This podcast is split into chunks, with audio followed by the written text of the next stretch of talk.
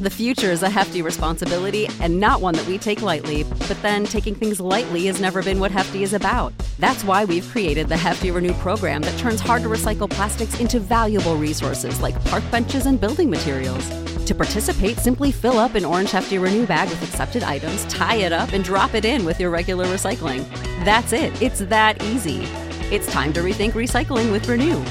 Particular valued resources may vary by geography. More info available at heftyrenew.com.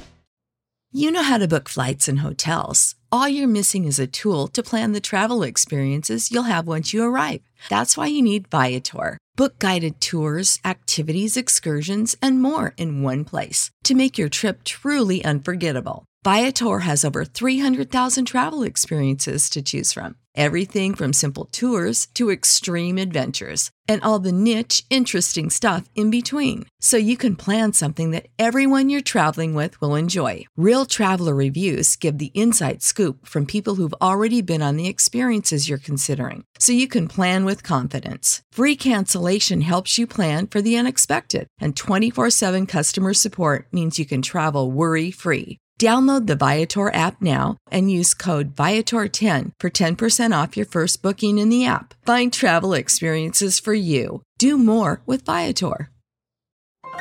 This is a podcast from Minute Media.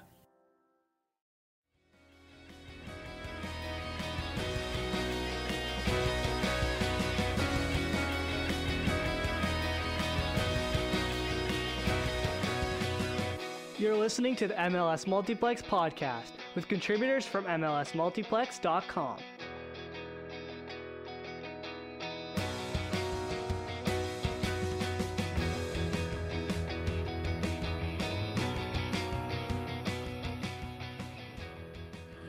Hello, everyone. Welcome to another episode of the MLS Multiplex podcast. It is Drew here with Josh and Connor, as always, but not like always.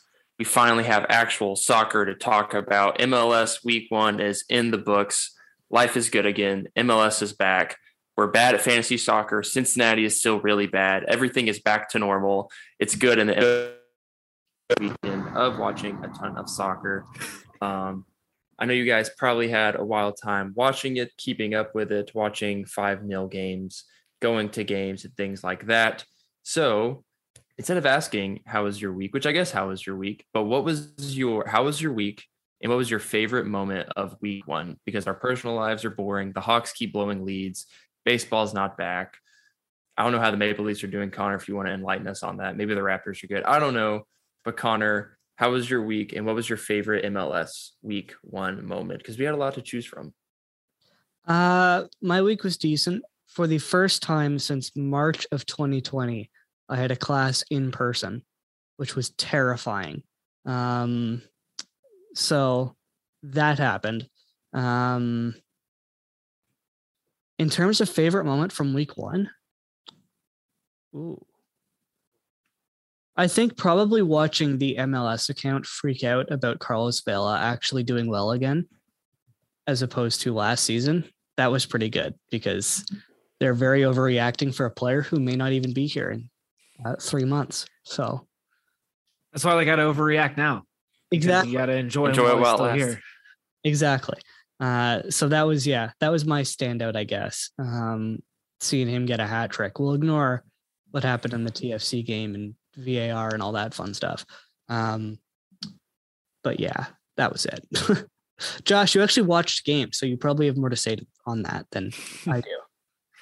Yeah, I did. I ended up watching almost every single game. The only game I didn't see a single minute of was the Orlando Montreal game and the Houston RSL game, but the rest of them I did watch a little bit of. Um, so it was nice. Like I said on last week's pod, I didn't have any teaching to do over the weekend. So I literally just had all the free time in the world. I played soccer on Saturday morning. I got home and over breakfast, I watched some Premier League and then I had enough time to shower. And then I just sat on the couch and watched MLS soccer from 1 p.m. And I switched it up at some point to go sit on my parents' couch and continue watching MLS all the way through the Revolution uh, Portland game that night. So it was a, a just a fantastic Saturday of, of full of soccer. But my personal favorite moment from the weekend uh, was from the Atlanta United game, and it was 17 year old homegrown left back Caleb Wiley scoring in his debut. He subbed on in the 75th minute, scored in the 89th, and the goal happened right in front of my seats. So it was such a cool moment. I was so happy for this kid. Uh, you know, it's a dream debut for him. And also, shades of George Bello, who was 17 when he debuted for Atlanta United, also left back, also scored on his debut. So things are looking good for homegrown left backs out of Atlanta United, apparently. Drew, what about you? What was your standout moment from your in between sketchy Wi Fi, uh, glitching out, watching MLS action? I think, yeah, the most memorable moment was trying to watch Philly, Minnesota, and it kept glitching. I was like, oh, MLS is back. Terrible Wi Fi, not catching what's going on. But no, I think my moment is going to be very similar to Josh. And I think I have to apologize um, as I say this.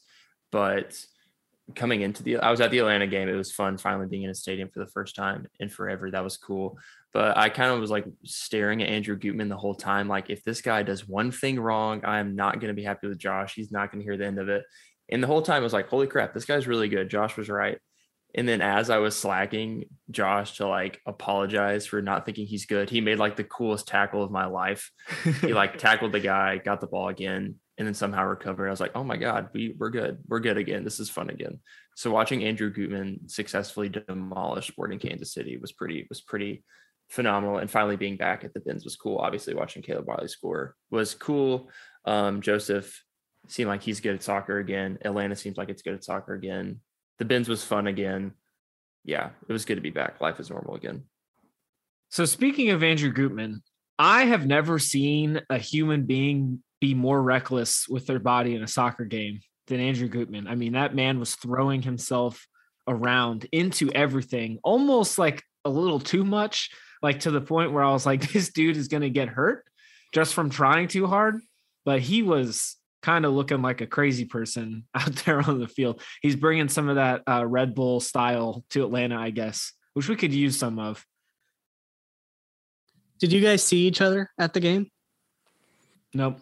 I no, didn't see I was, Drew. Maybe he saw me, but no, I um probably shouldn't say this, but I had tickets in the 300 section, but my friend has supporter section season tickets, so he got us in the supporter section.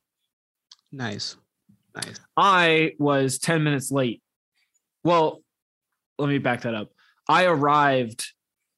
I walked into the doors right as they announced Josef's name uh, for the starting lineups. Now, of course, that's the last thing they do before they they kick off and we didn't me and my brother didn't get to our seats until the 10th minute so i was a little late and this was the first time i think in a really really long time that i've gone to an atlanta united game and not run into somebody i knew in the stadium i'm usually looking because i usually know like i have some friends there um and this time i knew at least including drew and my aunt and uncle i knew at least like six to seven people going to the game uh, probably more just because it was a full stadium game and somehow I did not see any of them. I did go see my aunt and uncle, but that was on purpose. So I don't count that. But I was keeping an eye out and uh, I didn't see Drew this time.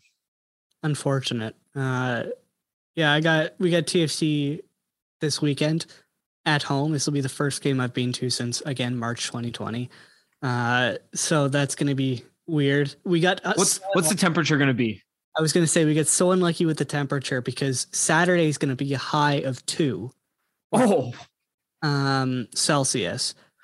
Sunday is a high of thirteen. Is that when the game is? No, the game's on Saturday, isn't on it? Saturday.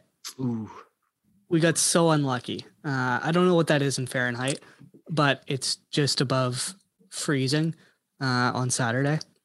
I was gonna say I'm gonna guesstimate that two degrees Celsius is about like 37 degrees Fahrenheit.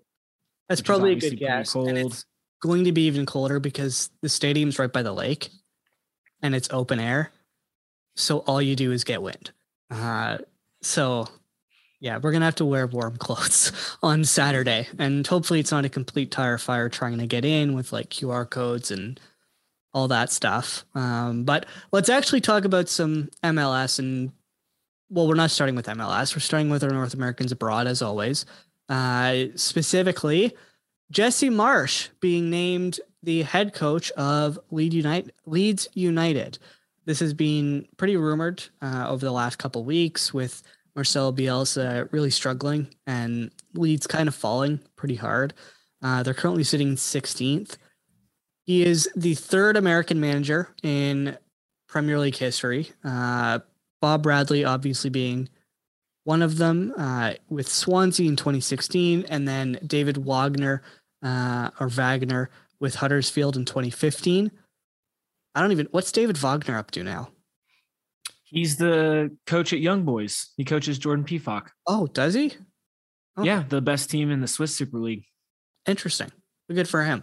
Uh, I think that's Champions League team, no? Or Europa League?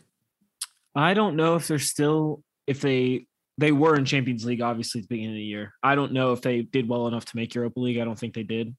Oh. But uh, they'll obviously get a chance to do European competition again next year since they're on track to win the league.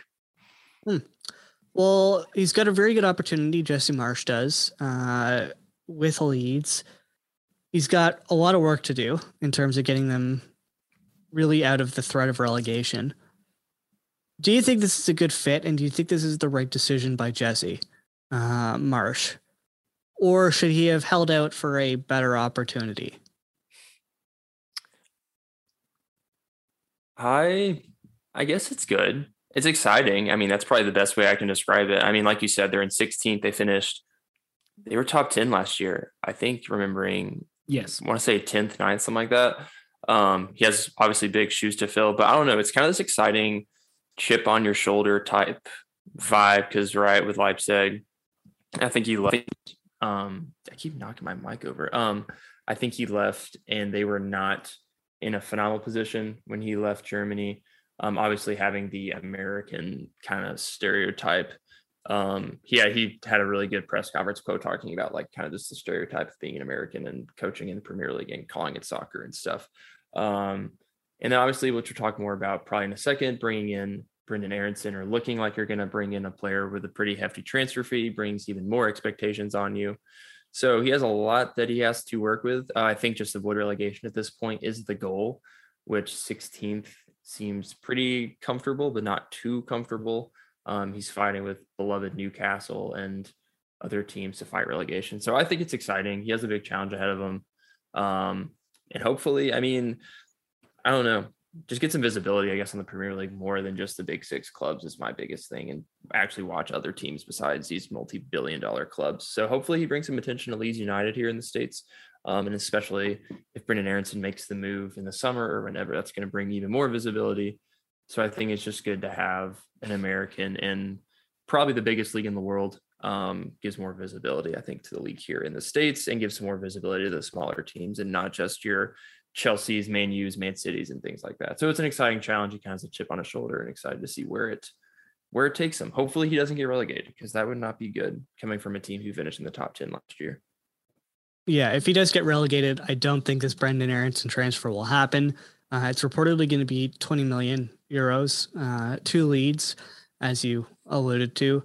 One of the things that sort of hasn't been heavily discussed in terms of Jesse Marsch being hired by Leeds is now uh, RB Leipzig doesn't have to pay him for the remainder of his contract. They get out from that fee because he got this job. Do you think that's really going to help Red Bull, or do you think it's going to be whatever? They were, they didn't really care, Josh. I don't think it means anything for Red Bull. I mean, this is Red Bull we're talking about. They have they have their hands in everything around the world, every single sport you can think of, um, every single country.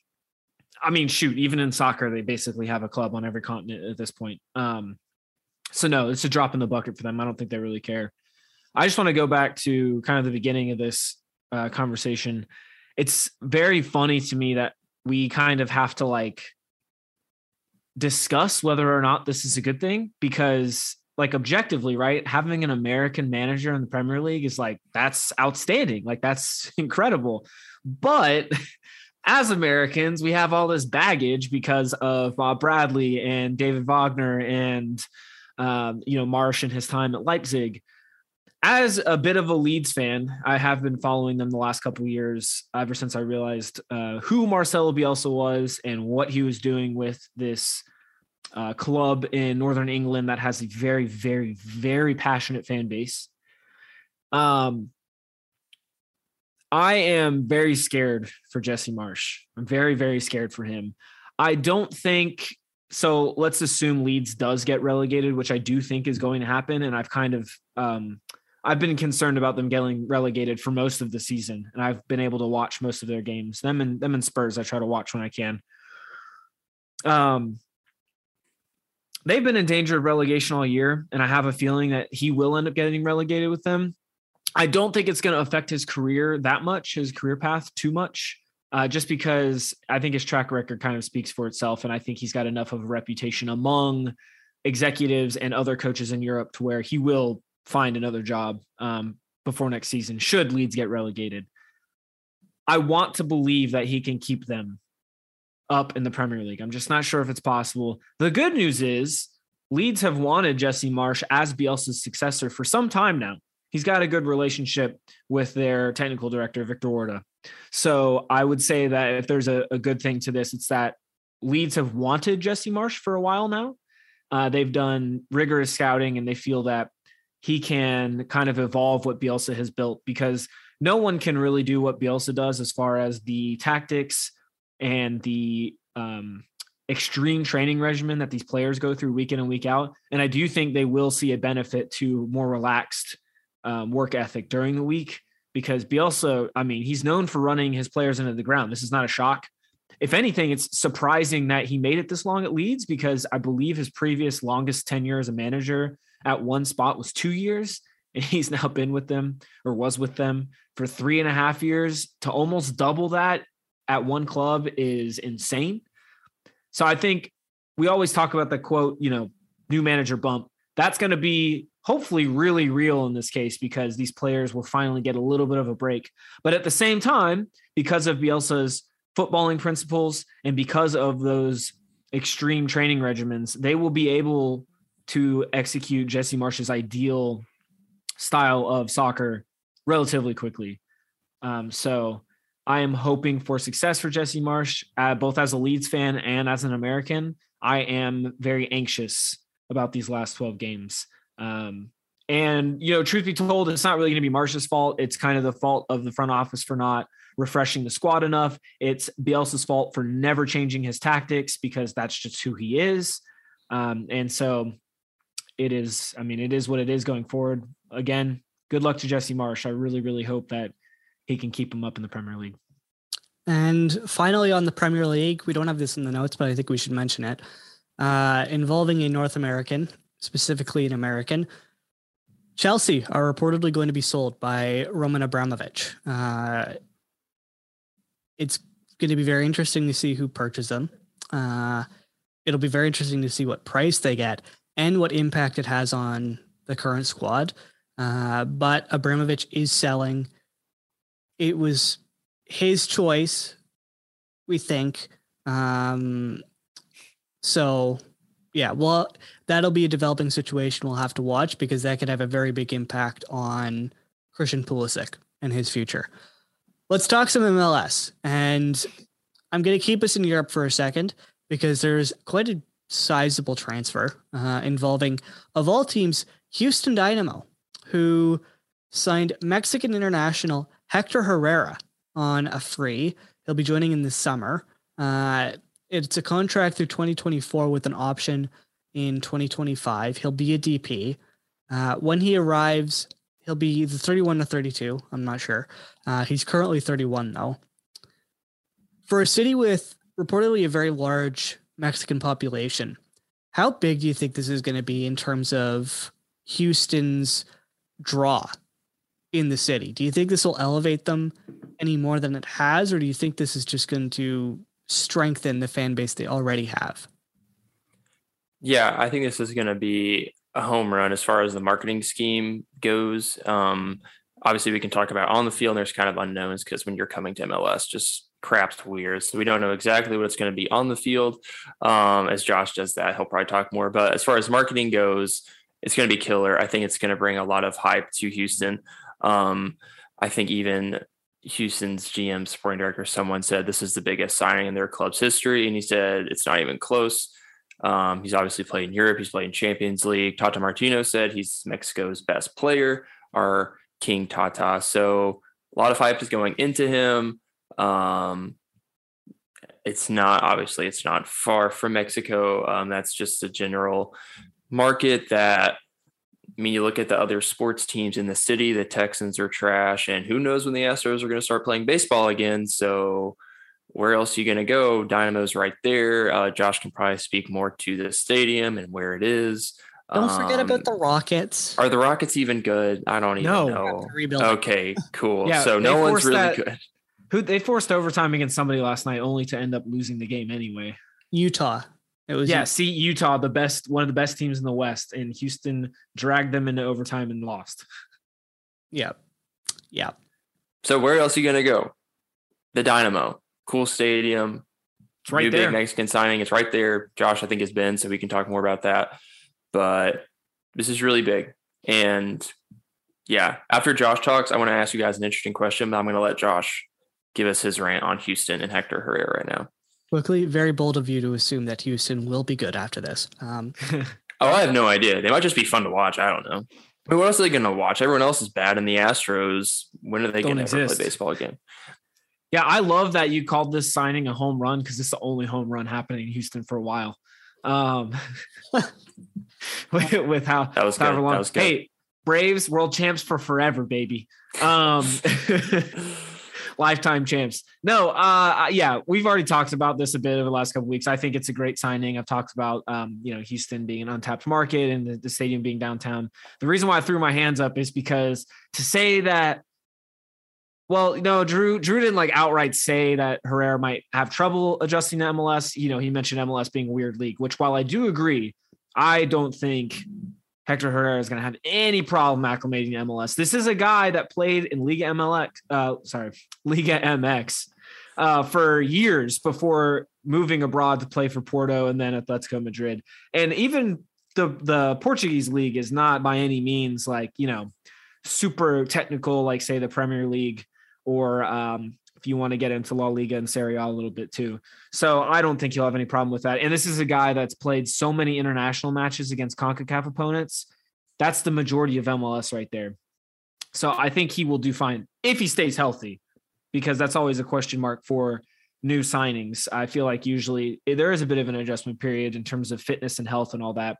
He will be coming off of finishing the season over in La Liga with Atletico, but also that means he's only got six months to get fit for the World Cup because he's basically a lock for that Mexico roster. And the reason why he's coming to Houston in the first place is for extremely consistent playing time ahead of the World Cup. Uh, and probably to make travel for him easier as far as getting to national team camps and whatnot. This I feel like this was made with uh, El Tri in mind. This kind of move. So to me, I think Herrera will do well. Uh, will Houston do well because of him? I don't know. Kind of depends on how their other signings do and what Pablo, Nag- Pablo Nagamura does as coach. Uh, did any of you guys see anything about Diego Lainez, by the way? We yeah, that's not that? happening. Uh, it's not happening? I think I think it was Bogert uh, that said, yeah, there's no smoke to that fire. They asked about him a while ago, but it's not going to happen. I do know, like they definitely asked in the press conference yesterday that Houston had to announce Herrera about Lainez, and they pulled the whole "we don't comment on players under contract at other clubs" kind of kind of sentence.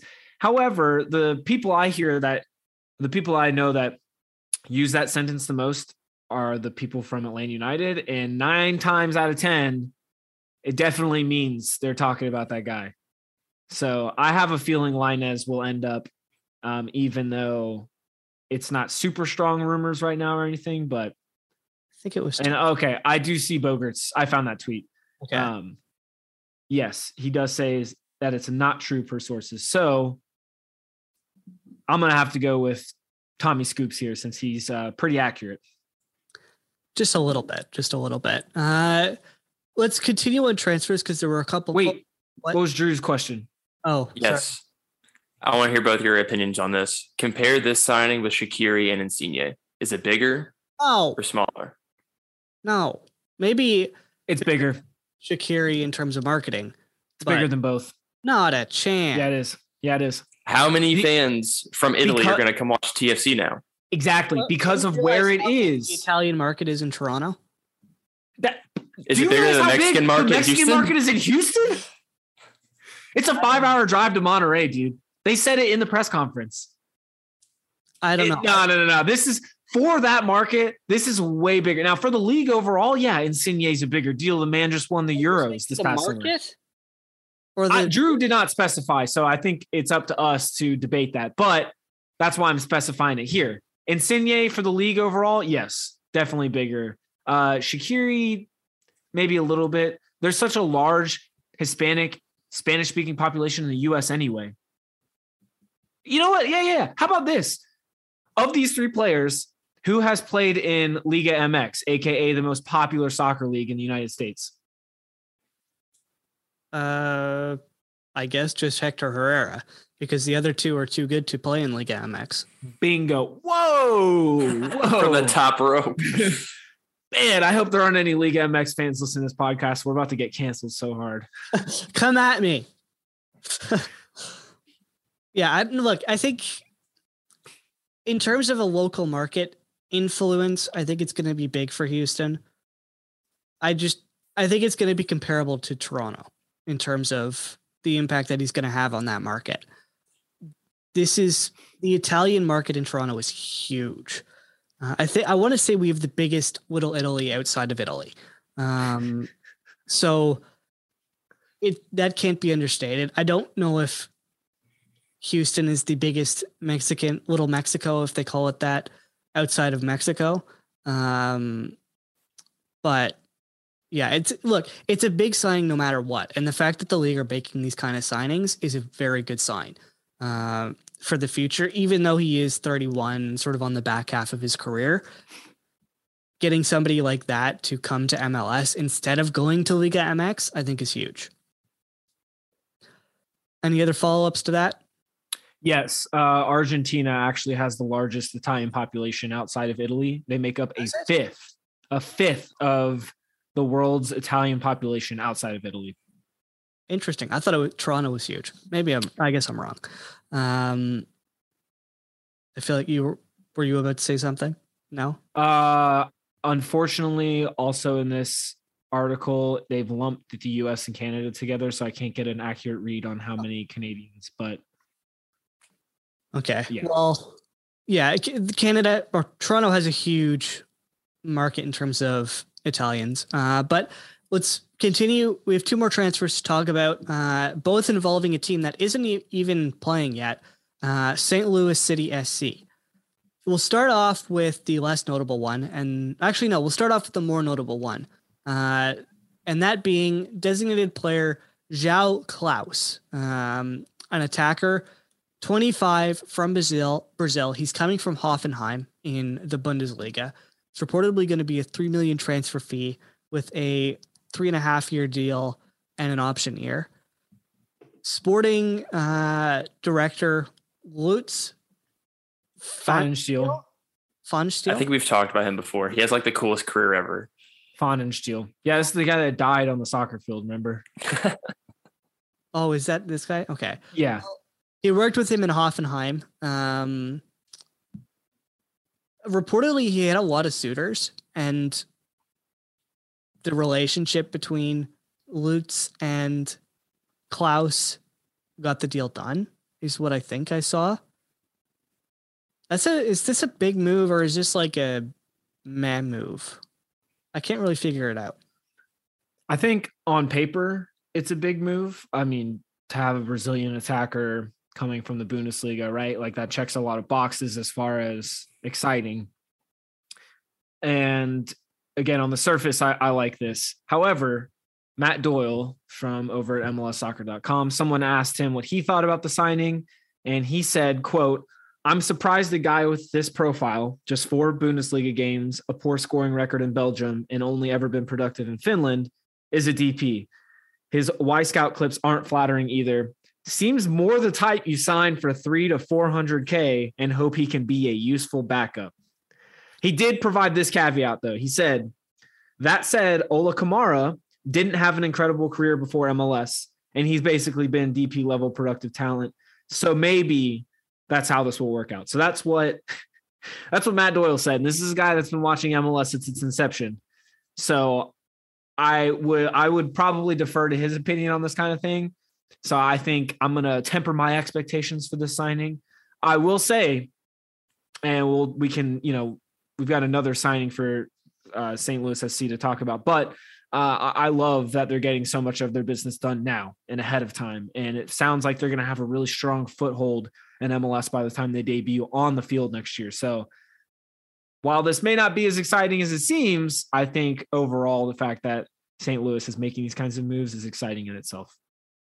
Yeah, and that other signing being midfielder Ostrak, Ostrak from Cologne, uh, 22 years old on a four-year DP deal, and he's from the Czech Republic. Any thoughts on this quickly? I don't know much about him, honestly. Uh, either of you know anything about him? I can't say that I do. I do know what a midfielder is, and I do know what Cologne is, and I do know what the Czech Republic is, but that's about it. Okay, fair enough. Uh, Wait, side note, did you guys know that Czech Republic also goes by Czechia? Yes. No. Now I did not by- know that. They now, I think, solely go by Chechia. Um, so Czech Republic is still accepted, although yes, I found out when I was playing World Worldle. That's hard to say. Uh, do you guys know what Worldle is? Did we talk about that last week? Is that hard? I feel like I see Matt Yeah. tweeting about Yes, it. it is hard. Yeah, it is really hard. Wow. I mean, my friend who knows geography is really good at it, but I'm not. Um, that being said, that's how I found out that Chechia is how they go by now. Because I was like, "What the heck is Chechia?" And I looked it up. Okay. Well, there you go. Uh, Tomasz Ostrak from Czechia, uh, coming from Col- uh, Cologne. In are they still in the Bundesliga or are they in the second Bundesliga?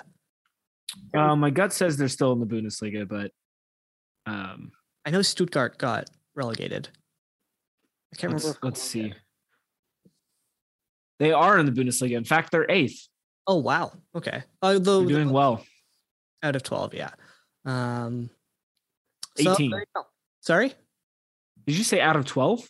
I thought that's what you said.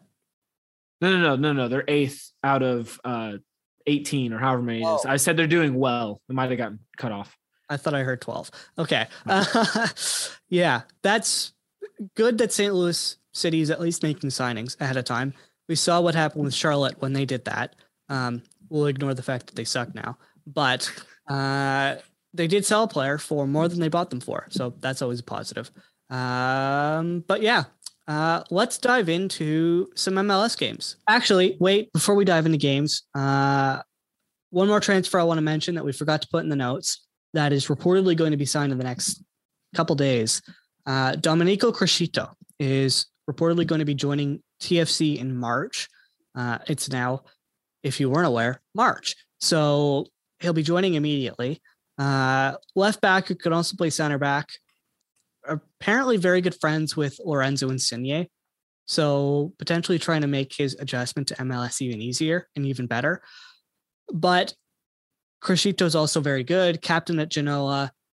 He's a defender who can play left back, which is very needed because while I love Jacob Shaffelburg, he very isn't a left back at this point in his career and probably could use a bit less of a role uh, and as opposed to diving into the deep end. But yeah, I just wanted to mention that because that's happening and that's fairly notable.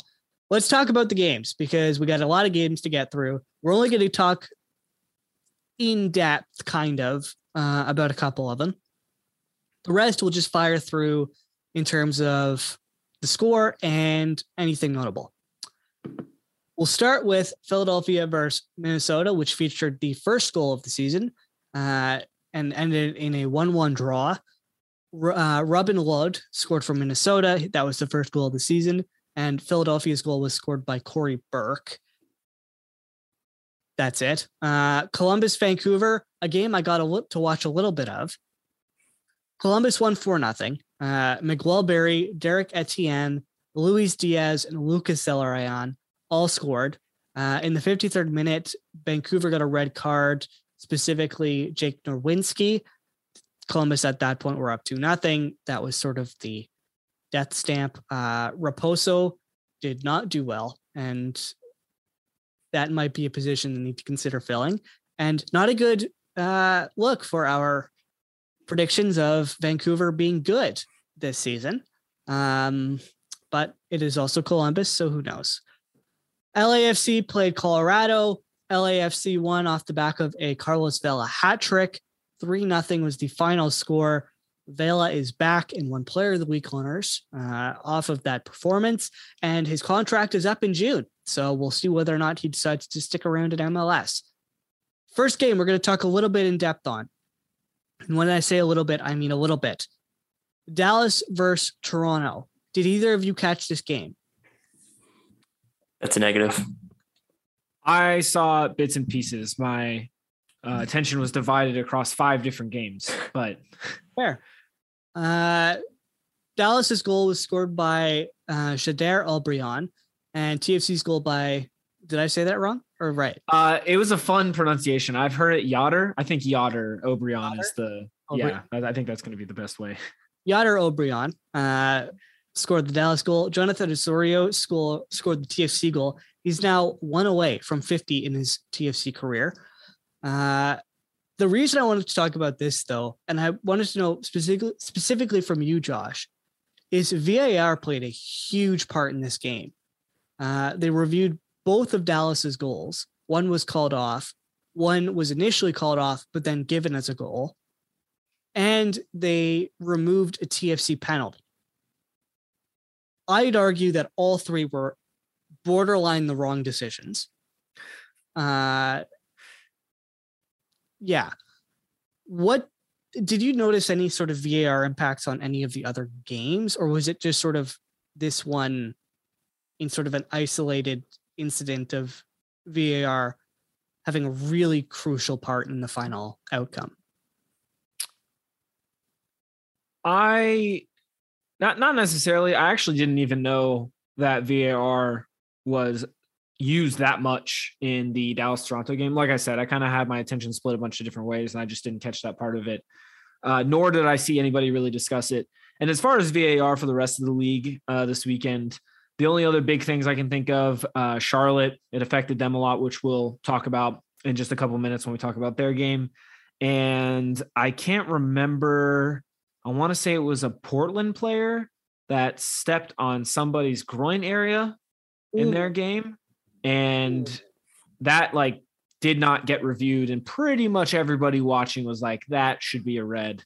Um so that kind of seems like uh another spot where VAR missed. Um but while we're on the topic of VAR I was just listening to Alexi Lalas's uh, State of the Union podcast and he and his sort of uh podcast co-host um David Mosse, they were discussing VAR in the Chelsea Liverpool Carabao Cup final this past Sunday, how that played a big role. Um, and, you know, as we all know, the Premier League loves to use their lines for offside, and MLS has said we're not going to do that.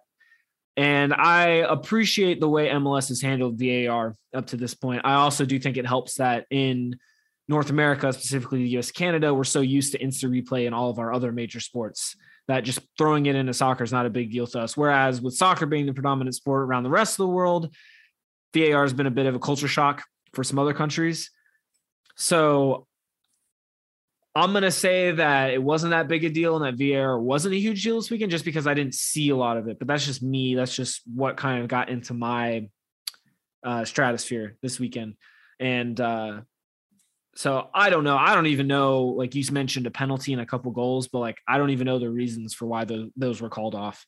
So the one of the goals they ruled was offside, uh, and they called it back. The other goal was initially flagged as offside, and then they reviewed it and said it wasn't offside, despite the fact I think it was offside. Um, and upon like looking at freeze frames and stuff, it sort of looked kind of clear, like he was about five inches offside, is what I saw from one person. Um, and then the penalty was reviewed, and was initially called and then pulled back. I think it was a penalty. You could argue he did get the ball, but yeah, I don't know. I think TFC could rightfully be pretty angry. That was the only thing I wanted to talk about was just the VAR thing. I was curious to see if that was an impact elsewhere. Uh, but yeah, here we are. Next game. Boy, oh boy, Cincinnati suck. Uh, Austin beat them 5 nothing, which is very bad for a team who doesn't have a striker. Uh, Cecilio Dominguez scored twice. Alex Ring scored once, and so did Sebastian Driussi. And uh, let's just say Alec Kann may not be the answer, considering the fifth goal was a known goal from him. Josh, care to comment? Uh, yeah. So here's some quick, like, huge overreactions from this weekend. My pick for Vancouver to make the playoffs was terrible. Uh, my pick for Alec Kann to be Cincinnati's most important player was terrible, and Atlanta United are going to win every single trophy possible this year. There we go. Um, yeah. So Cincinnati have problems worse than we initially thought. Good luck, Alec Kann. He may end up being the most important player for them in that he costs them all the games. So therefore, he come on player and costing them all the games. Uh, you can't tell me I'm wrong, considering he they just lost to Austin five to nothing. Next game, San Jose versus Red Bulls. 3 1 win for New York. Uh, and by New York, I mean New Jersey. Uh, New York scored. Uh, New York goal scorers were Patrick Klimala, Omir Fernandez, and Tom Barlow. San, Jose, San Jose's goal came from uh, Chofis, very nice goal. We'll talk about that later. Uh, but not a good sign for San Jose, especially because Matias Almeyda got into an arguing match with a fan. So he's having a great time right now. You didn't see that? I didn't. I've never seen a man like want to leave a job so bad without actually leaving. Yeah. You know? like he's it's like he's trying to do everything in his power to get fired, but like the management won't fire him either. Like, yeah. but no, nobody wants him to be there, including himself, and yet he's still there. Exactly. Uh, and yeah, so he got into an arguing match and a yelling match with a fan. So his time there is going very well. And next game is a game we're actually going to dive into, and it probably sows the uh, what's the word I'm looking for? I can't swear. Um, shows sows the crap that is likely going to be Charlotte's opening season as they lost three to nothing to DC United. Two goals from Michael Estrada, one from Ola Kamara. Charlotte ha- did have a goal called back, in fairness, for offside, I believe, by VAR. This was Charlotte's first match. How worried about you are you for the rest of their season? Because they shouldn't be losing to, or at least losing this badly to a team like DC?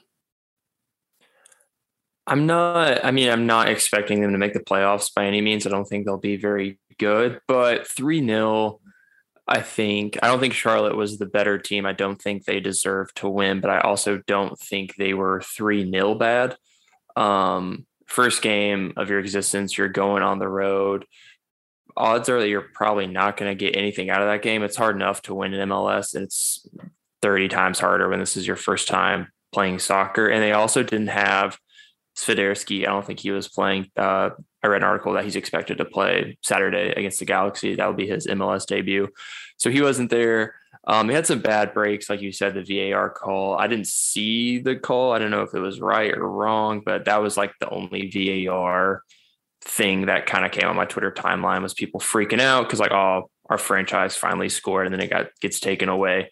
So that, and then he had some, I think one goal, the keeper kind of tried to get it out of the box and it just happened to hit Ola Kamara's back and that found the net. Um, I think they scored a penalty and then a major deflection. I think were all three of DC's goals. So super unfortunate for Charlotte. Um, again, they're not going to be good. I doubt they'll make the playoffs, but 3 0 bad. I'm not sure if they were that bad. Really unfortunate stuff. Um, and they have good news is they have a chance at home to make up for that. Bad news is I think they're playing a better team than DC United.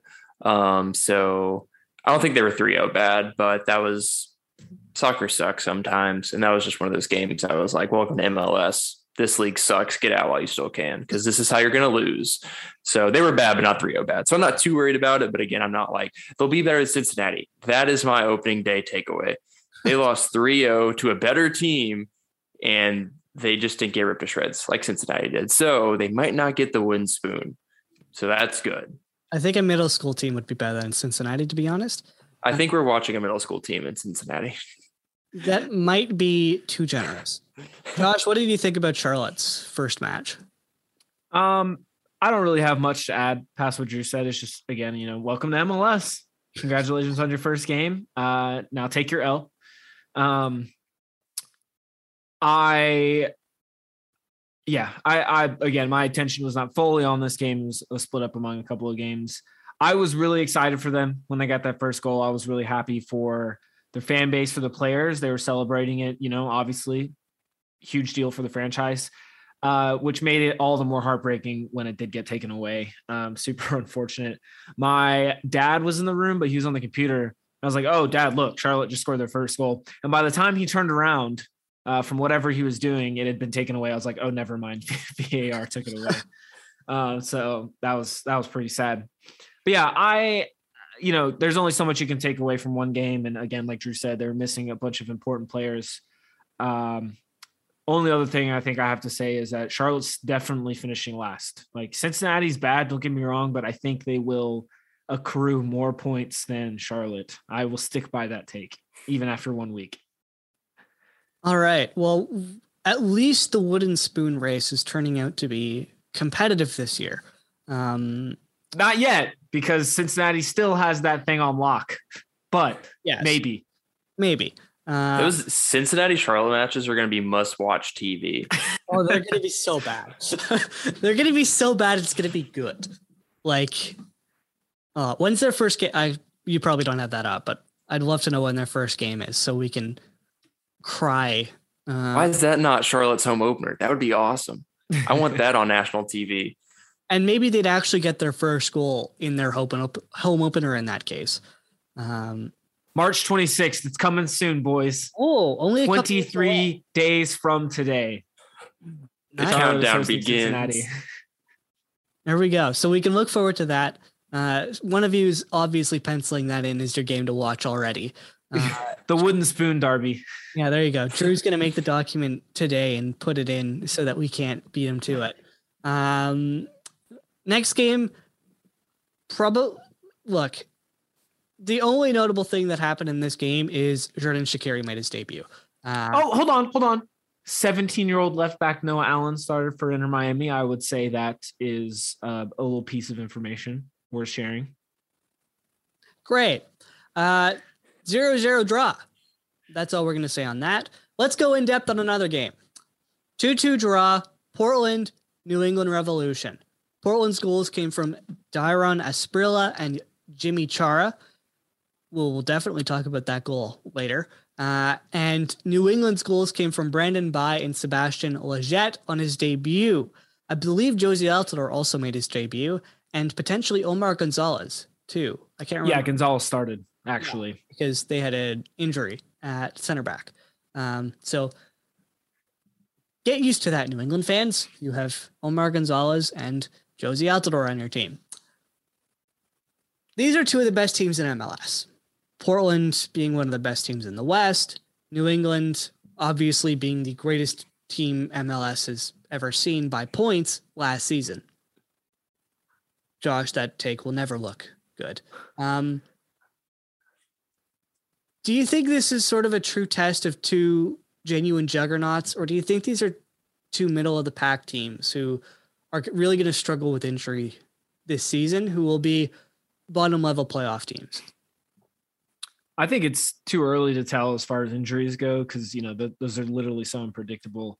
Um, and as far as you know, juggernauts or whatnot, it's only the first game of the season, and a very uh, common theme across all these games is just a, a general sloppiness. These teams are out of shape. Uh, they lack chemistry, you know, because of new signings and whatnot. or in Charlotte's case, you're just brand new altogether.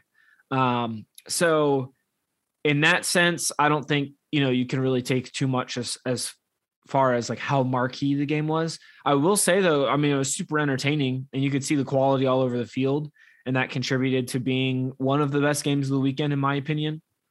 Um but other than that, I mean yeah, it's just an opening an opening weekend game that was tons of fun. And also it's nice to see these um interconference games back yeah. again more regular because last year we only got two per team. This year, I think it's up to six or eight, I want to say. So let me do the quick math on that. It's eight. Was uh, so a lot of them were opening games too. Yeah, that was and exactly like that was such a fun part of it. You had Atlanta versus Sporting Kansas City. You had Portland versus the Revs. You had uh, Red Bulls and San Jose, Austin, Cincinnati, Dallas, Toronto, um, Columbus, Vancouver. Philly, Minnesota. So so many, and you know, I think it's going to be like this a lot this season, where we have just because again every team's got eight of them now. So that that aspect of it is super exciting because this could potentially be an MLS Cup final. You never know. Yeah. If we're going by based on past history, uh, yes, one of Seattle or Portland. So you got a 50-50 shot at it. Um, Vancouver would like to talk. Okay. Um funny enough, this was my pick for MLS Cup last year. Yeah. I oh, came yeah. close. I came close. We're very close. Um how did Portland's goalkeeper look? Because I believe Steve Clark's gone, right? Yeah, he plays for the uh, Houston Dynamo now. So who started for them? Was it Bond? No, Bond plays for the Bond's Galaxy. For Galaxy. Ivačič. Thank you. That's it. Aljaž Ivačič from Slovenia. He made some starts last year when Clark was injured. So it's not like this is his first go with the team. Uh, more importantly, though, if we're going to talk about goalkeepers in this game, let's talk about how Matt Turner's injured. Didn't even right make the 18 for New England. Earl Edwards Jr. had to step in for him and did pretty well. I would say both the keepers did pretty well. Like they were definitely not the reasons, main reasons behind these goals. And uh, as far as stopping a bike, there's really only so much Edwards could do. Um, but it was just reported from Revs training a few minutes ago as we were recording this that Turner's expected to miss at least the next two weeks. And it's a foot injury that he picked up at the end of preseason. So might be some time. So we might get more of Earl Edwards uh, going forward for sure. Uh, Drew, I want to ask you a question. And we've kind of touched on this a little bit. I've heard more other people discussing this, I would say, than than us three. But what do you make of the Revs roster construction as far as these older players? We know Connor's opinion of, say, Omar Gonzalez and Jozy Altidore, considering they've spent some time with his favorite team the last couple years. But yeah, what do you make of these older players? Do you think this is the right move? And some of these guys are injury prone too. Uh, so just what's your general opinion on that? Is it sustainable for the Revs this year? Right. I think so. They, I mean, you talk about the when you talk about the Revs players, right? I think you have to talk about Akil, Bou, and Buksa. Um, Buksa, I think, is the youngest of the three. I'm currently going through FotMob right now. Obviously, Carles Gil got off to a good start, getting an assist like he always does. Um, but Bou is in fact 32 years old. Um, so I think this team they're not going to be what they were last year. Obviously, losing Matt Turner, Tajon Buchanan, although Brandon Bye played really good, got himself a goal in that right back position. So that's kind of a good sign of life after Tajon. But this team will be good. I don't think this they will they won't be as good as they were last season, especially talking about these interconference matchups. I mean, this team went from Foxborough to Portland, and they have CCL on the way, which we'll talk more about CCL kind of kicking your butt to start the season. Um, the Revs obviously didn't have that with the visa issue that they were taking on. So they're the age is going to get them um, when you're traveling across the country. And then you're playing CCL games. They play Pumas, I think, in CCL in a couple weeks. So they're going to be traveling from Foxborough to Mexico, and you throw in a random trip to Cincinnati in there, and that's going to cost you. So I think this age is really going to show up. Might as well pencil in. a bad example. Right and pen the three points there. Might as well be a bye week for the Revs. Yeah, use the use a bad example. Let's throw Columbus in there. There you go. You go from Foxborough to Mexico, to Ohio. So it's going to be a tough travel travel schedule for anyone in this age. So I think it's going to come back and bite them. Um, I still think they'll make the playoffs. I think they'll be fourth, fifth ish. Um, but I think the old age is definitely going to come and bite them, given the difficulties that CCL brings you, which we'll talk more about soon, I'm sure. Um, and everything like that. These interconference matchups increasing means travel is horrible. Um, and I'm currently trying to see who's on the rev schedule right now. But if you're going Portland and then you have you know potential trips out west, um, that makes it really hard. So yeah, I think the old age is going to get them when you have some of your key players high 20s, low 30s. I think Keel's 29. Um, and when those guys are kind of the guys you're relying on, and you have new goalie that you're going to be trying out soon with Turner leaving. Um, yeah, I think it's going to come back and buy them, and I don't think they'll be nearly as good. But they went on the road to Portland, one of the hardest road trips of the season, got a point. Um, if Yimmi Chara didn't hit a ridiculous goal, they would be leaving with three points. So good start though. But I think when you can start playing these Saturday, Wednesday double game weeks, and then depending on how long they last in CCL, I think it's really going to take some mileage out of those legs for them. All right. Uh, speaking of CCL and taking uh, a beating, Montreal lost 2 0 to Orlando. Goals came from Alexandre Pato and Benji Michel. Uh, not a good sign for the start of Montreal season, but I think of all of the CCL teams, there was one point earned, and that was and they didn't even play. They didn't even play. So CCL is clearly having a pretty big impact on these teams. Um, competing in CCL as it always does, and it always will. Next game, we're going to go a little in depth on Atlanta versus SKC, simply because both of these gents were at the game. Uh, Atlanta goals came from Luis Araujo, uh, Caleb Wiley, his first, as we mentioned, goal, and some guy I've never heard of named Mod Raywood. Not sure who it is. Um, I don't. I think he's new to MLS. SKC goal came from Daniel Salloi. What? You, okay, hold on, hold on. I can't I can't do this anymore. Okay, so it's Daniel Salloi, and then and because he's uh Portuguese or Brazilian, it's right. Luis Araujo, not. Araujo. yeah, that's how you would say Julian Araujo's name because he is right. Mexican. Luis, even though it's spelled the same. Got it. Well, yeah, and he then got injured and is out for four weeks with a hamstring pull. Who replaced him, by the way? I'm going to assume it was Caleb Wiley. No, no. Oh, it was it was Dom Dwyer. oh my god. Who I I don't know who that is. Sorry, who's that? I know Toronto fans have never heard of him because he's never made his way north of the border before. He's only uh, played soccer here in the states. Yeah, he's never really had an impact anywhere but the U.S. Um, what did you guys think about this game? Did this solidify your belief that, uh, as my prediction was, that Atlanta would win the East? Or do you uh, think a one game situation where they played really well?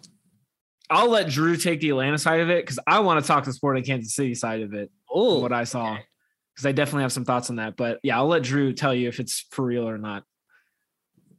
Yeah, I think obviously first game, um, and as Josh talks about SKC in those shenanigans, I think a player got cut like right after that game, which he might talk yeah, more about. I saw I a clip. Yeah.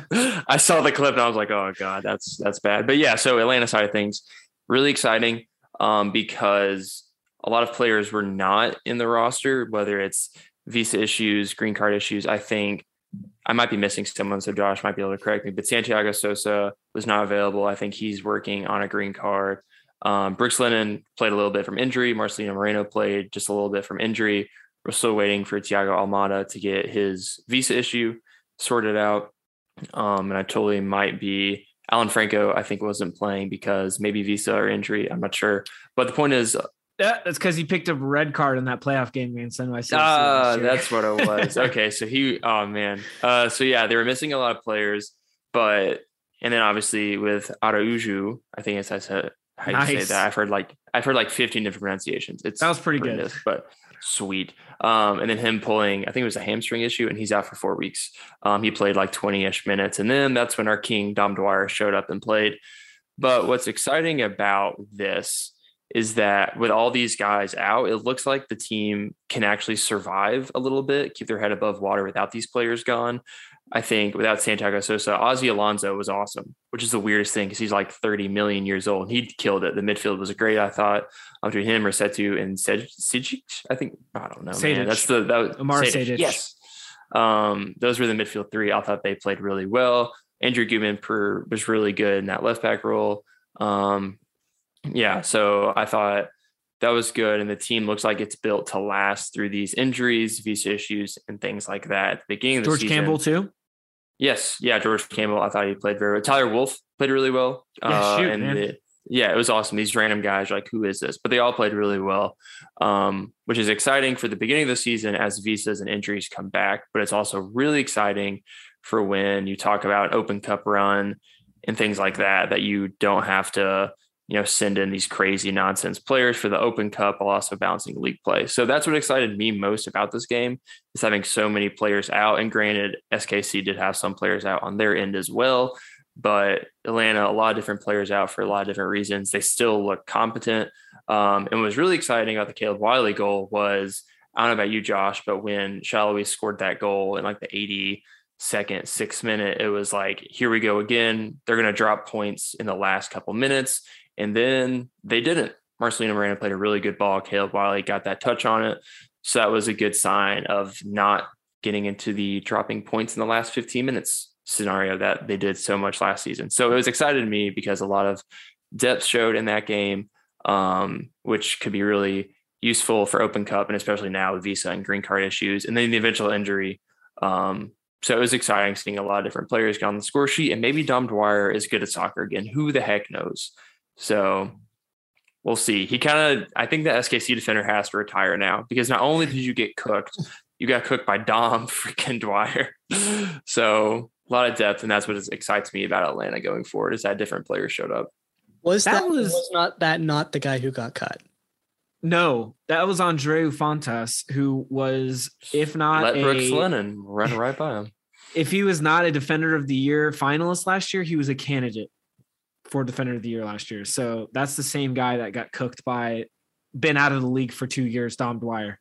Um, didn't had scored a goal since September of 2019, since before anyone knew what the term novel coronavirus meant.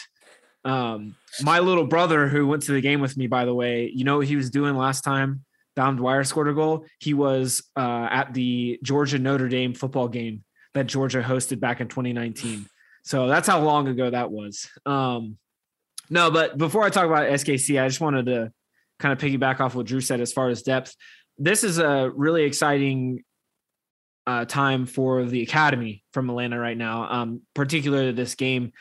It's so nice as an Atlanta fan to see different types of academy players start this game. You got a guy like Tyler Wolff who has made a couple of starts at this point, but has by no means like reached his potential or shown that he can be a strong MLS player. So the jury's still kind of out on him. That being said, he had a pretty good performance on Sunday, considering he doesn't get that many games. Then you have a guy like George Campbell, who's basically a clone of Miles Robinson, but is a few years younger. Uh, and he is definitely a long term player for the club and could get sold down the road uh, if he follows the current trajectory he's on. And so it was good to see a strong 90 minutes from him. And then you've got Caleb Wiley, who is basically the next George Bello, but in my opinion, is going to be a million times better. Uh, he just looks way more ready for it than Bello did when Bello made his debut. So it's really nice to see these different types of homegrown players and the different types of impacts and roles that they play in the club. As for Sporting Kansas City, yeah, let's talk about Jose Mauri for a second. Um, I have never heard of this guy. I didn't even know that Sporting Kansas City signed him last summer in that transfer window. So he's been with the team for a little bit now. Um, he subbed on for Uri Rosell in the 50th minute. And by the way, Rosell was having a horrible game. He's a big reason why Atlanta United was up 2 nothing in the half because their midfield is terrible and they can't stop anybody in transition. But Mauri came in and then he got subbed off 27 minutes later, not because of injury. And then he got cut two days later. So that is just absurd. Uh, if you guys, uh, those of you listening, haven't heard about this, I would go seek out, just type in his name on Twitter. There should be clips of the two plays that most likely got him cut.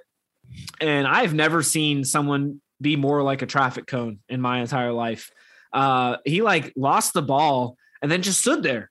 Like I've seen more effort from dudes twice his age in pickup on the weekends at 7:30 in the morning on on a Saturday. So it was brutal. It was really brutal. But um, yeah, I feel very vindicated. Again, it's just one weekend, but I don't have Sporting Kansas City making the playoffs. I don't think either of you guys have SKC making the playoffs either. I can't remember uh, exactly what our predictions were, but they've got a lot of issues in that midfield, particularly.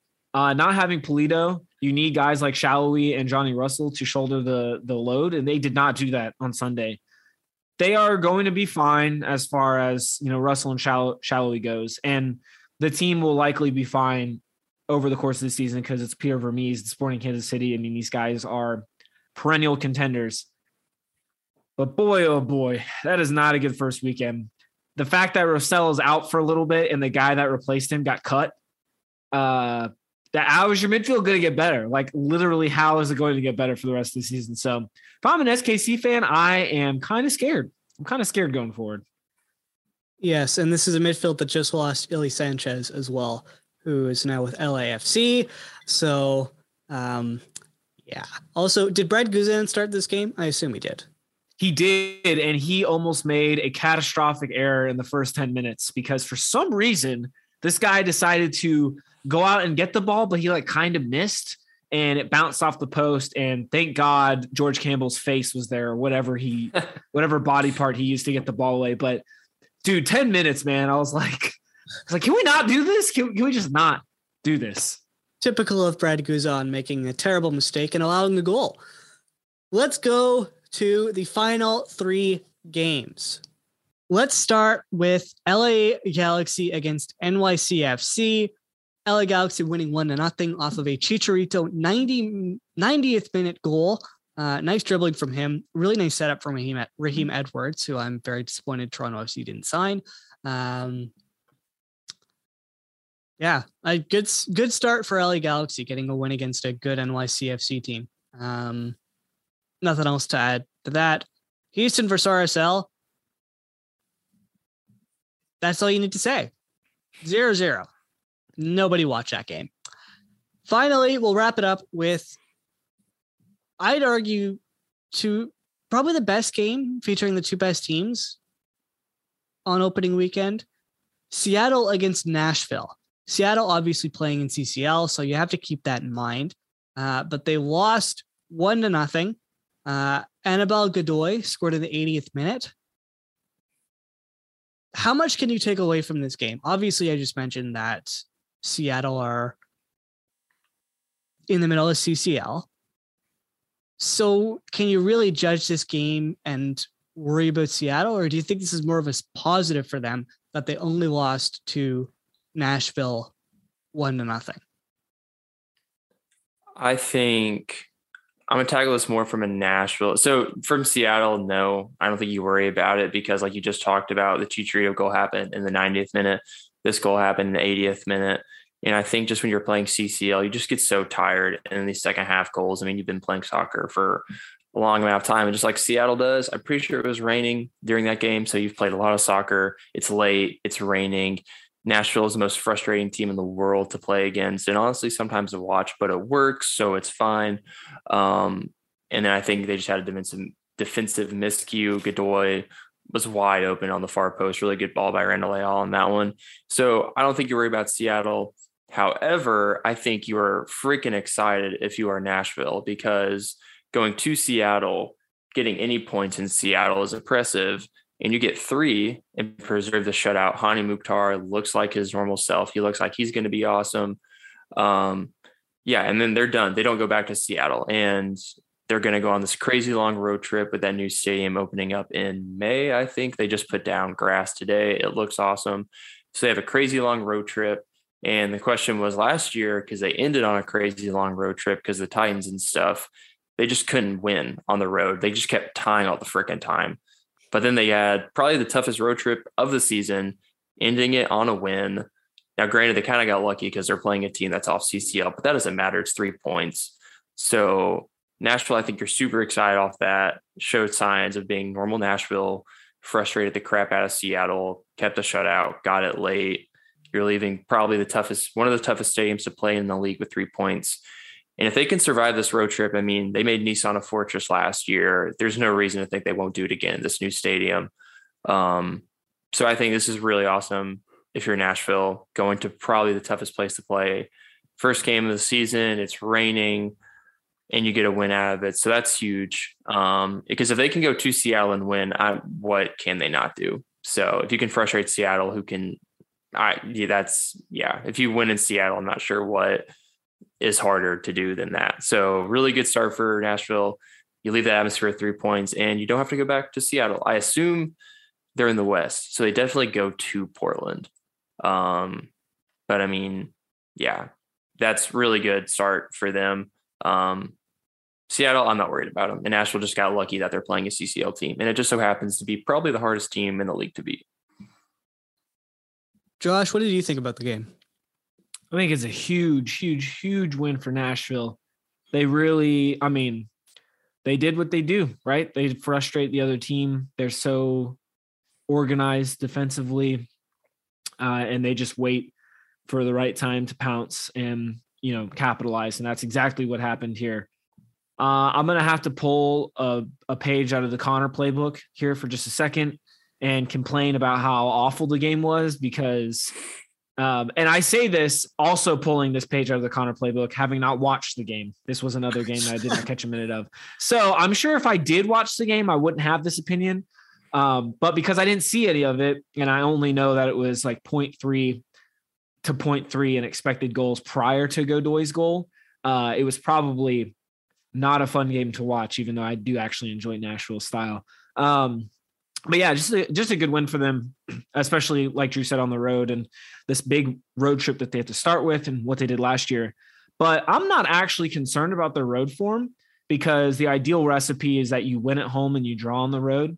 So even if this had been a nil-nil result, I still think it would have been good for Nashville. And like we've all said, Seattle, you can kind of just put it off to the side for now until CCL ends or they're knocked out or we get a, a, more clear picture as the season progresses.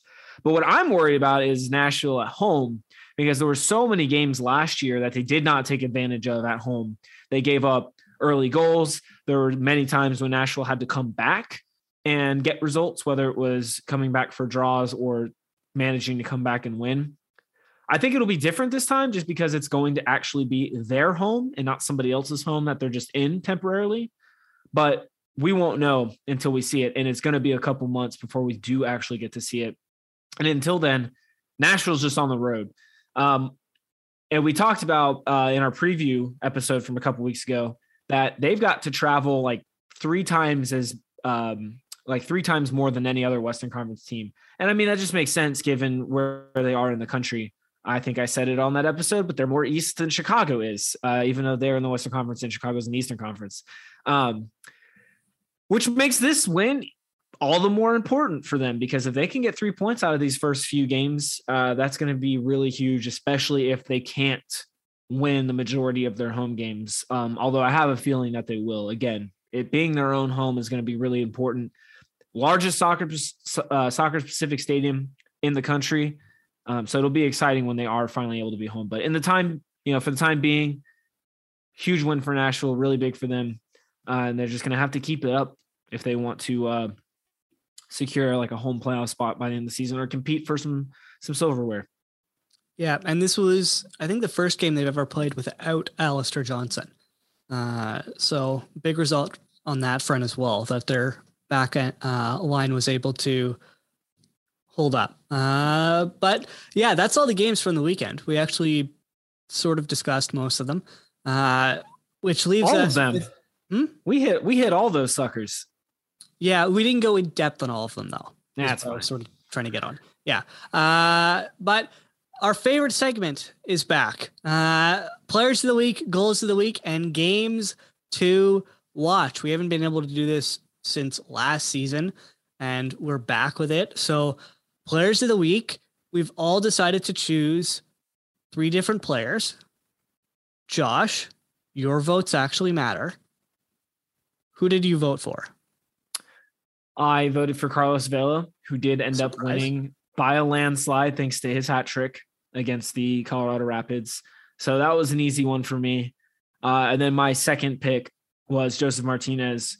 He ended up finishing second overall. He won the fan vote, duh, because he's an Atlanta player. I think he finished he, he finished third among the media, and it was Aníbal go Aníbal Godoy who finished second in the media. Um, but yeah, he had two assists in that Atlanta game, which we're not used to seeing Josef play provider, and I don't even know if he really wants to do that long term. That'll be fun little collision course if it uh, comes to that. But at least for this first game, he he did a really good job uh, being that assist man. So Carlos Vela is my top pick. Josef Martinez is my second choice. Drew, who did you go with? I went with Cecilio Dominguez, two goals against FC Cincinnati. Um, yeah, it was a cool atmosphere. They were back in Austin. Matthew McConaughey was there. He's usually like at two games across the season, but dang it, this was one of them, and it was pretty cool atmosphere. Hopefully, year two is a little better to Austin than year one. Um, but good start against FC Cincinnati and two goals. And I went with Yimmi Chara because anybody who scores a bicycle kick deserves to be a player of the week. Uh, so Yimmi Chara, my guy. Goals of the week. Speaking of Yimmi Chara, Josh, what's your goal? It's Yimmi Chara's bike. Uh, thankfully, I caught this as it happened, so I got to freak out in real time. But it was really, really cool finish in a really cool setting uh, for a marquee game. So just a it's a great goal. By the way, I am disappointed at the discourse surrounding this goal because there are a lot of people who are saying, "Oh, wow, we got a we got a potential uh, goal of the year in the first weekend." Uh, hello, do we not remember what happened last year on the opening weekend? There was like three potential goals of the season, like in the first weekend. The only one I remember personally was João Paulo's like half volley from 30 yards out or whatever. But I do remember them there. Oh, I think Rubio Rubin's bike was also in the first weekend of the season last year. Either way, there were tons of fantastic goals early on last year as well. So MLS, League of Bangers. Speaking of bangers, Drew, what was your goal? I went with Daniel Salloi's goal against Atlanta. It was off a corner kick. Um, to just kind of let Salloi just run around, and Salloi did a good job because it was like coming really fast. It was just really weird in between where he couldn't head it, but he couldn't. It was like on the ground, so he had to bring his leg up really fast to like his hip, and he got a hold of it really well. It was a good, clean hit. So good athleticism. And I thought Atlanta was going to blow it, but dang it, they didn't. But that was my goal of the week.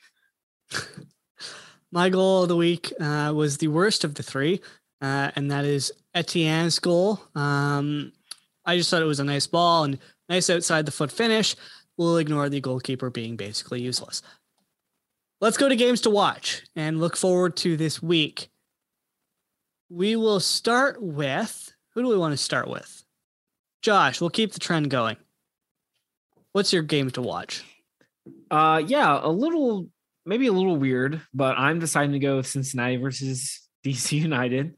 Uh, this feels like a rock and a hard place to me. Uh, Cincinnati is obviously very, very bad and have always been very bad.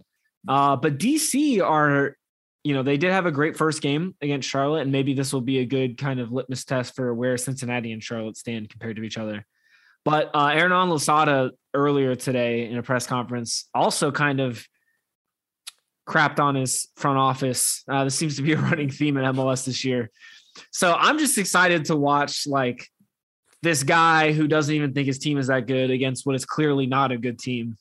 And uh, so that's that's why I'm going with Cincinnati versus DC. Also, it's a home opener for Cincy, and they have a great atmosphere, great stadium. So it should be kind of fun just because of how bad it will probably be.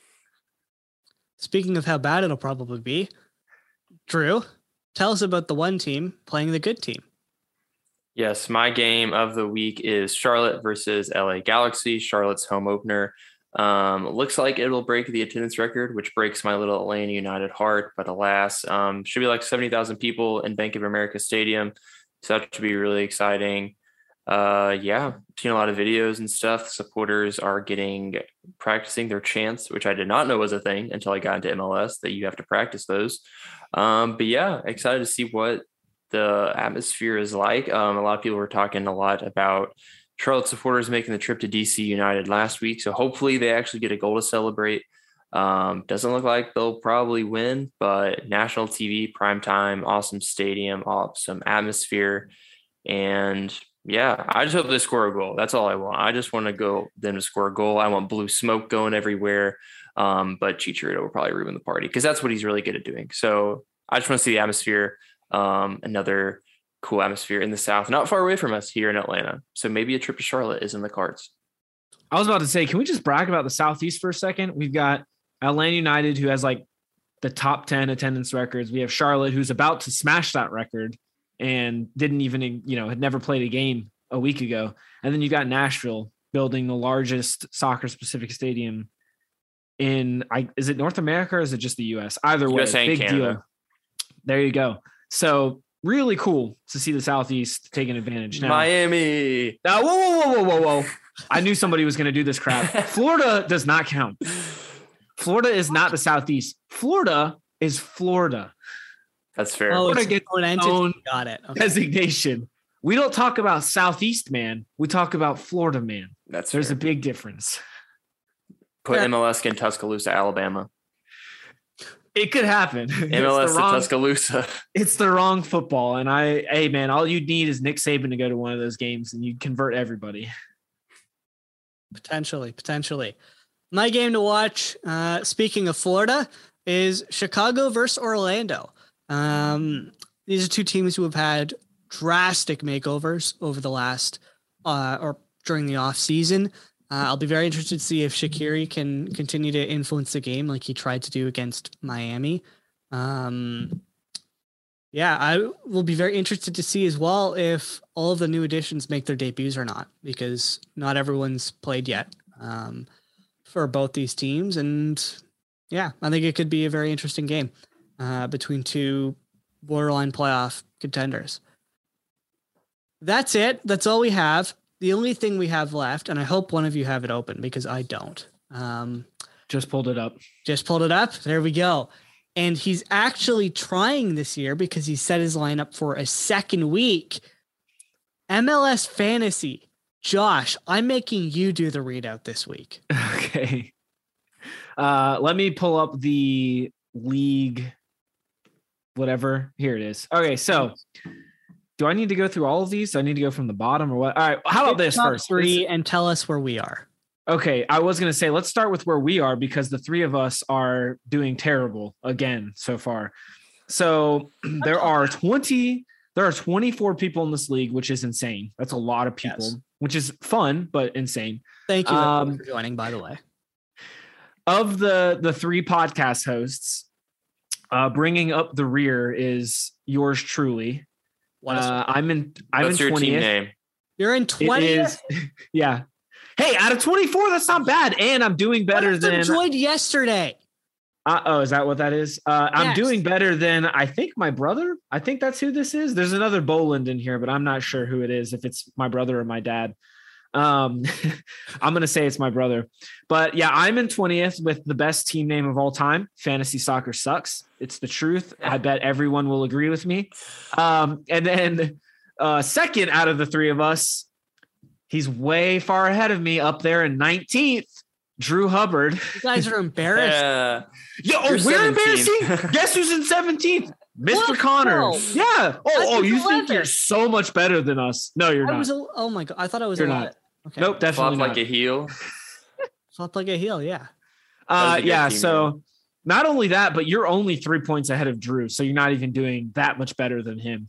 Six Um, points ahead. I am right in the middle of you and Josh. Yeah, I am. I'm, wait, how many points do I have? 46. Okay, that's not terrible.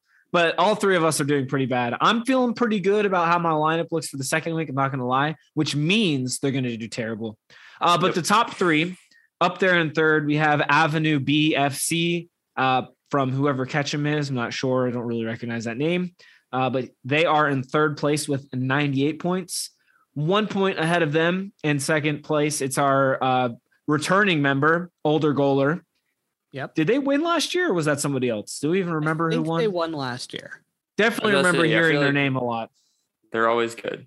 Yeah. So older goaler is uh, off to a strong start up there in second. And in first place uh, might be the best team name of the league besides uh, Fantasy Soccer Sucks. But this is Moron FC. Uh, Snay, I don't know who that is, but they're up in first place, 102 points. So that's uh, that's your leader so far after one week. Moron FC. I'm going to assume that they made their name Moron FC because we're all morons for playing fantasy soccer. Probably. Zing! Shout out that person. That's a great name. I love that. Um, I thought I was doing so much better. I'm embarrassed, but yes, I also Why? Why would you think that? because I I looked last week and I was sitting in 11th at one point. I think after Saturday. There you go. There's that. There's other couple of games that got you. Yeah. Um. So we're gonna have to improve. We have to improve. We can't do this badly. Uh. But yeah, join the league if you haven't already. Please join it again. Um. It the link will be in the description of this podcast. You can click on it. Um. We'd love to have you. 24. That's more than double what we had last year. So that's pretty cool. Um. Yeah. I have nothing else to add. So either of you, no, nothing. All I want to say is I, I've just now realized that I had two people in the starting lineup that did not play this past weekend. I did too. Probably No, yeah. See, I won't get into it, but there's strategy involved. Uh, I only had two defenders play this week, which was not good. Um, same. okay, there you go. Uh, yeah, Drew, do your spiel and take us out. Yes, thank you guys so much as always for listening as we get to talk about actual soccer. The off season is behind us, so super happy to talk about actual games. And there are more games coming up, uh, so be sure to tune in next week as we talk about week two of MLS action. There's surely going to be some crazy storylines, some crazy goals, and things like that. So be sure to tune in next week. Um, as always, visit the website mlsmultiplex.com as writers crank out awesome content about games um, and getting ready for week two games. And you can follow the website on Twitter at MLS Multiplex to see stories get posted as they happen. You can find us on Twitter uh, to see our takes because we will be sitting on couches watching MLS games for a lot of weekends now for the foreseeable future. And we will surely have thoughts. So you can follow us on Twitter, myself at underscore Drew Hubbard, Connor at CWG Somerville, and Josh at Josh underscore Boland. So be sure to check us out on social media to get our takes. Visit the website for awesome written content. And as always, tune in next week because we will surely have another fun episode because something weird is going to happen in MLS. And dang it, we'll be here to talk about it. So thanks again for listening and be sure to tune in next week and we will talk to you then.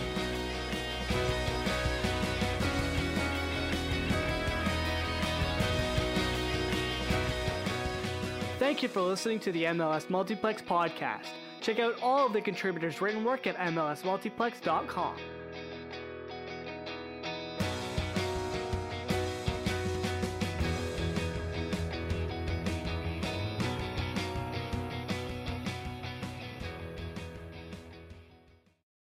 Mother's Day is almost here, and you can get her the most beautiful time tested gift around a watch she can wear every day from Movement. Whether mom's into classic dress watches, rare and refined ceramics, or tried and true bestsellers, Movement has something she'll love. And right now, you can save big on the best Mother's Day gift ever with up to 50% off site wide during Movement's Mother's Day sale at MVMT.com. Again, that's up to 50% off at MVMT.com. You know how to book flights and hotels. All you're missing is a tool to plan the travel experiences you'll have once you arrive. That's why you need Viator. Book guided tours, activities, excursions, and more in one place to make your trip truly unforgettable. Viator has over 300,000 travel experiences to choose from. Everything from simple tours to extreme adventures and all the niche, interesting stuff in between. So you can plan something that everyone you're traveling with will enjoy. Real traveler reviews give the inside scoop from people who've already been on the experiences you're considering. So you can plan with confidence. Free cancellation helps you plan for the unexpected. And 24 7 customer support means you can travel worry free. Download the Viator app now and use code Viator10 for 10% off your first booking in the app. Find travel experiences for you. Do more with Viator.